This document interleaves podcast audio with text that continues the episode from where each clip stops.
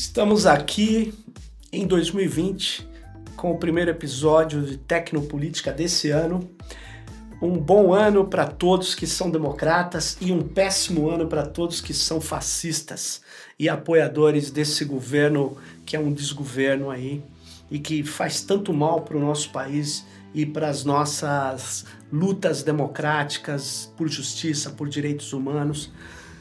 O Tecnopolítica, ele trata da política na tecnologia e a tecnologia na política. Como os códigos podem carregar, trazer, né, decisões políticas e como as decisões políticas podem afetar as tecnologias e ser uma, na verdade, um grande empecilho para desenvolvimentos tecnológicos ou um grande incentivo para eles. Na verdade, o Tecnopolítica já fez vários episódios tratando de temas muito importantes. E nós, nesse primeiro episódio de dois mil e vinte, estamos buscando é, dizer como é que vai ser esse ano. Então é quase que como qual é a tendência que nós estamos observando que nós viveremos em dois mil e vinte. Como será a Tecnopolítica em dois mil e vinte? Então vamos lá. É, vocês devem se lembrar, quem acompanha o nosso podcast, que no final do ano nós fizemos um, um episódio aqui tratando de, um, de dois decretos, né, de outubro, é, onde o governo centralizava os bancos de dados e que ampliava a capacidade de vigiar as pessoas e principalmente tornava vulneráveis, né, é, aqueles que dependem de programas sociais, né? Quer dizer, os segmentos que mais precisam de apoio, os mais pauperizados, podem ser afetados por esses ajustes que aparentemente visam combater fraudes, mas na verdade quer reduzir programas sociais. Eu, inclusive, alertei aqui no programa que nós não encontramos no comitê É, de governança desses dados, nenhum membro de ministérios de atividade fim. Só tinha membros de ministérios que tão interesse em enxugar a máquina, reduzir o Estado e não ampliar os programas sociais.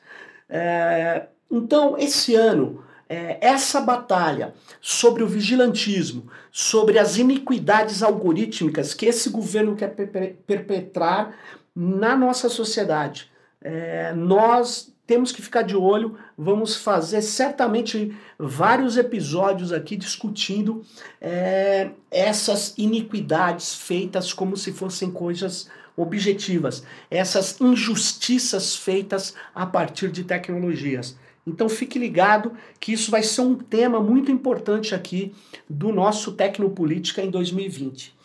E é uma dica importante que eu quero dar aí para todo mundo, é que É, até trinta e um de janeiro agora é, está aberto a consulta pública da Estratégia Nacional de Inteligência Artificial.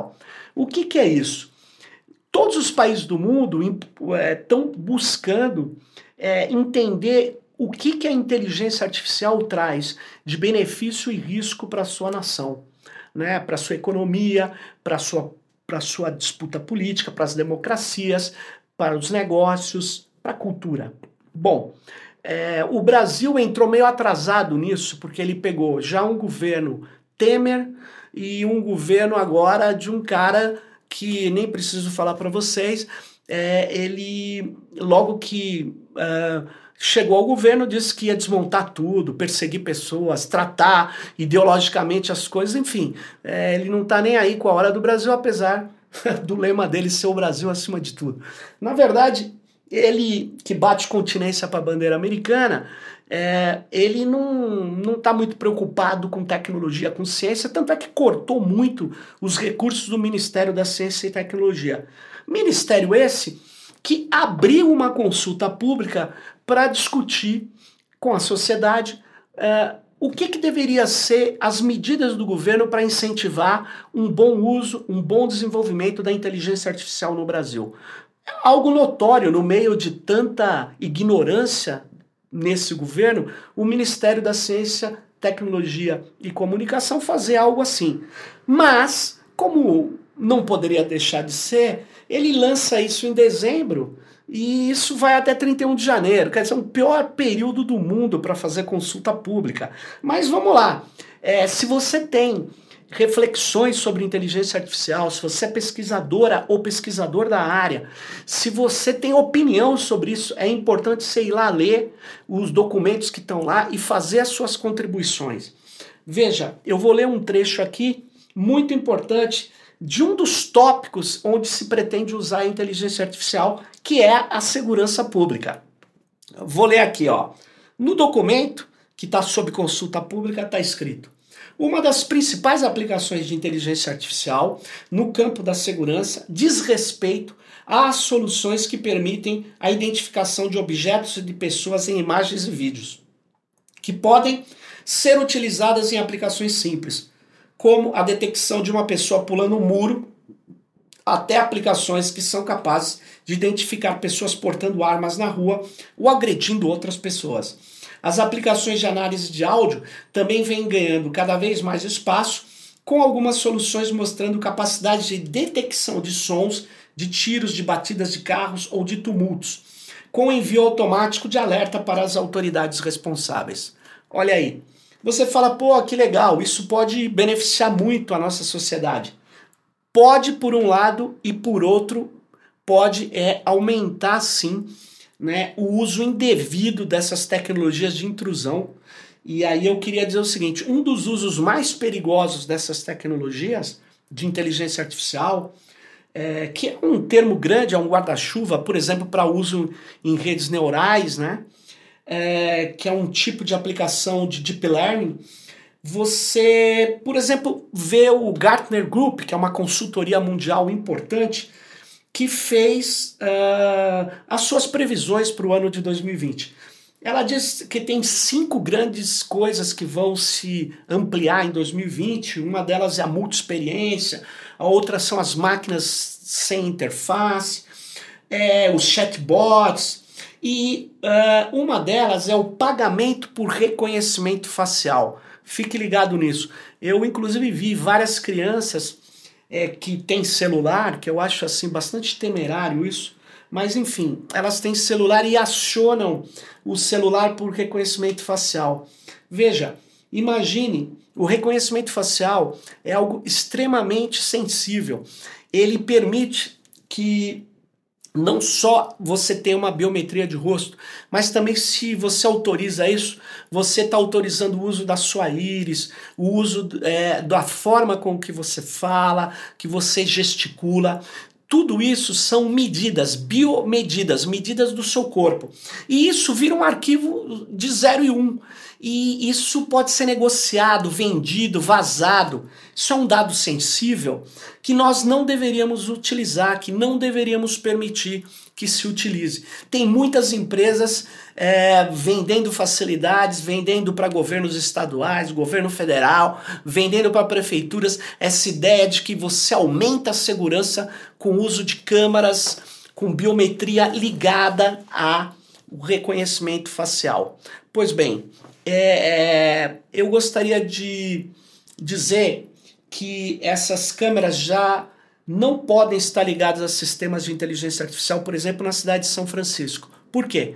Porque existe o erro, existe o viés, existe o falso positivo, existe uma série de equívocos que isso pode gerar e, principalmente, pode gerar perseguição de setores mais fragilizados da nossa sociedade e não beneficiar aqueles que querem mais segurança. Pelo simples motivo que se você colocar uma câmera em cada quarteirão, é, você não vai evitar o crime, o crime vai mudar de forma. Por quê? Porque a causa da criminalidade é a desigualdade social intensa, é a falta de educação, é a falta de presença do Estado de modo devido. Né? Você vê em países onde você tem uma igualdade socioeconômica maior, como, por exemplo, no caso dos países nórdicos, você é capaz de deixar um, um casaco caro num cabide ali na entrada de um prédio sem que precise de um segurança olhando. Por quê? Porque não faz sentido alguma pessoa roubar aquilo. Quer dizer, agora no Brasil de grande deficiência, de concentração de renda, de pobreza extrema, um país que um pouco mais de cento e trinta anos tinha escravos, que foram largados quando veio a abolição, sem nenhum tipo de apoio, sem nenhum tipo de indenização, enquanto as elites se locupletam, né? É um país de alta concentração de renda que esse governo está ampliando. Então veja, fique ligado. A questão do reconhecimento facial, ele coloca em risco pessoas que são fragilizadas e pessoas de classe média também. Então fique ligado, por quê? Porque quando der é, uma, um espalhamento dessas câmaras ligadas a sistemas de inteligência, e, por exemplo, dá um erro e se reconhece um jovem ali na periferia como um perigoso criminoso ou um traficante perigoso, sabe o que vai acontecer? A polícia vai chegar, talvez sem chance dele provar que aquilo é um reconhecimento errado. Então fique ligado que nós precisamos reduzir, é, controlar esse tipo de vigilância extrema que está sendo aplicado nas cidades. E por falar nisso, pode entrar em vigor a Lei Geral de Proteção de Dados esse ano aqui. Era para entrar, tem um debate aí dizendo que é preciso adiar a entrada de, de, de, de validade dessa lei, né? Porque ela já foi aprovada no final do governo Temer.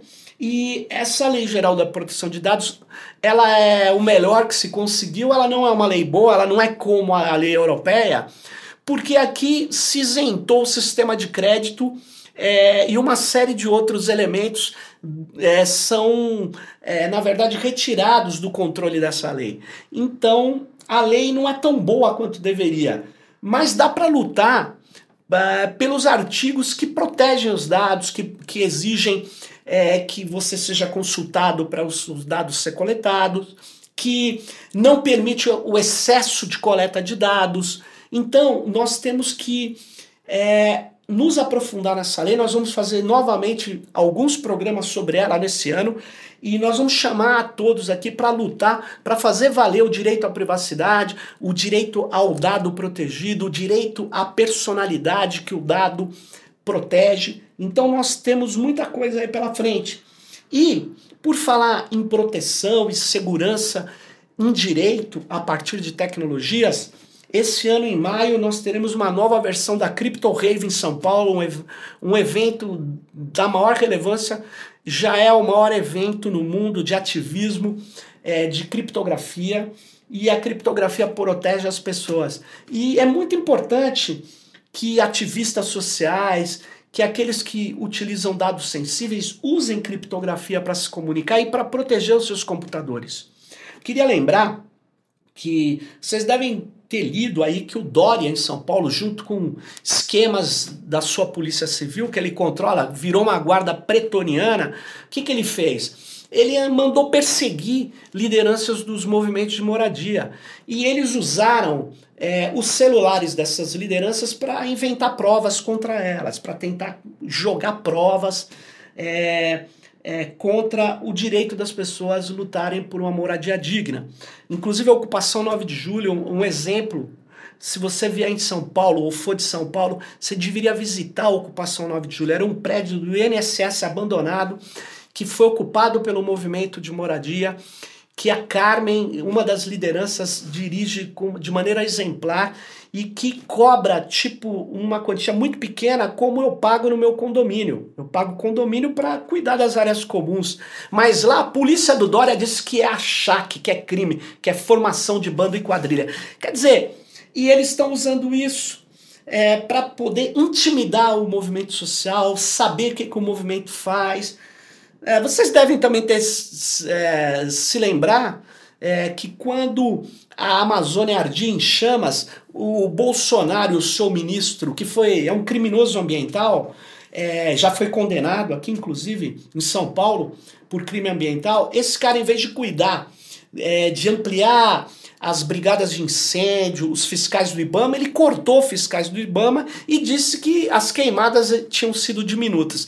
Acusou um líder, é, as lideranças de estarem colocando fogo na floresta e, é, de uma maneira ridícula, falou que o Saúde e Alegria, que é uma O N G, que é um que tem um trabalho maravilhoso de mais de vinte anos na Amazônia ali, no Pará, cuidando de populações carentes, é, levando cidadania, é, que eles eram pessoas que estavam botando fogo na floresta. E usaram também celulares, usaram também computadores. Então, na verdade, é, pegaram conversas, distorceram conversas. Na verdade, nós temos que tomar muita precaução com o uso de aparelhos celulares, é, se você é do movimento social. Então, a CryptoRave, ela é um evento que dá um monte de dicas de como fazer um protocolo de segurança, como usar a criptografia, como usar de maneira segura é, um aparelho móvel. Então, fique ligado, participe, ajude, colabore, porque a CryptoRave, inclusive, precisa de grana e vai ter a vaquinha famosa, o Catarse famoso, que todo ano tem para sustentar o evento. Pois bem, é, e nós... nesse evento também vamos falar de tecnopolítica. E uma das coisas da tecnopolítica fundamental serão as batalhas no Congresso contra esses deputados que querem fazer censura tecnológica e censura na rede. Muitos deputados democratas caem na conversinha mole desses caras do P S L, do M B L, essas coisas exóticas que estão por aí fazendo uh, é, exageros, dizendo que determinadas medidas de censura vão melhorar a vida do Brasil. Não, não caia nessa. A gente precisa ver exatamente como a tecnologia se porta, a gente precisa entender como isso é, é, deve ser tratado. Então nós vamos tratar disso no Tecnopolítica aqui, como evitar censura na rede. Muitas vezes vamos fazer aqui debates importantes nesse ano de dois mil e vinte, que é um ano de eleição. Um ano de eleição e eleições municipais, né? Então, as fábricas de informação que já atuam durante esse ano que passou e atuaram na eleição do Jair Bolsonaro vão continuar alimentando as milícias digitais. É, tudo indica que a C P I que tem lá da fake news, ela foi bloqueada pelas, pelo, pelos interessados em fake news e que, portanto, vai é, restar à sociedade lutar contra essas fábricas de desinformação. É, é preciso, um dos comportamentos importantes que eu, que eu chamo você a, a, a, a refletir sobre ele, é que a gente tem que é, tornar muito feio é, o argumento baseado na mentira, no, na descontextualização, É, e na informação errônea. Como é a base do governo Bolsonaro ou daqueles blogueiros bolsominions? Quer dizer, o cara diz que a Terra é plana. Olha, a Terra não é plana. Tem foto, tem... O próprio ministro de Ciência e Tecnologia falou que já esteve fora da estratosfera e disse que a Terra não é plana. Então, esse tipo de argumento é, que inventa situações para poder manter uma... uma posição política tem que ser considerado equivocado, tem que ser considerado feio.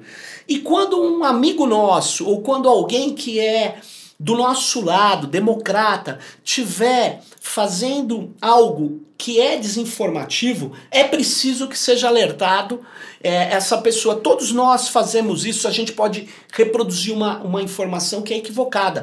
Mas... quando a gente faz isso, é, as pessoas precisam nos alertar e a gente precisa recuar, precisa pedir desculpa, precisa é, não querer escorar o nosso argumento em algo que não é factual, que não existe. Porque esse é, esta é a linha do neofascismo, que é destruir o debate racional e substituir pelos valores conservadores e retrógrados. Quer dizer, quer transformar tudo é, num, num, num grande fla-flu, e não é isso que interessa para nós. Nós estamos falando de sociedade, estamos falando de uma vida melhor e da defesa de direitos. Portanto, o fato é importante, a realidade é importante, porque nós queremos conhecer bem a realidade para mudar a realidade. Agora, se o Olavo de Carvalho, que é um...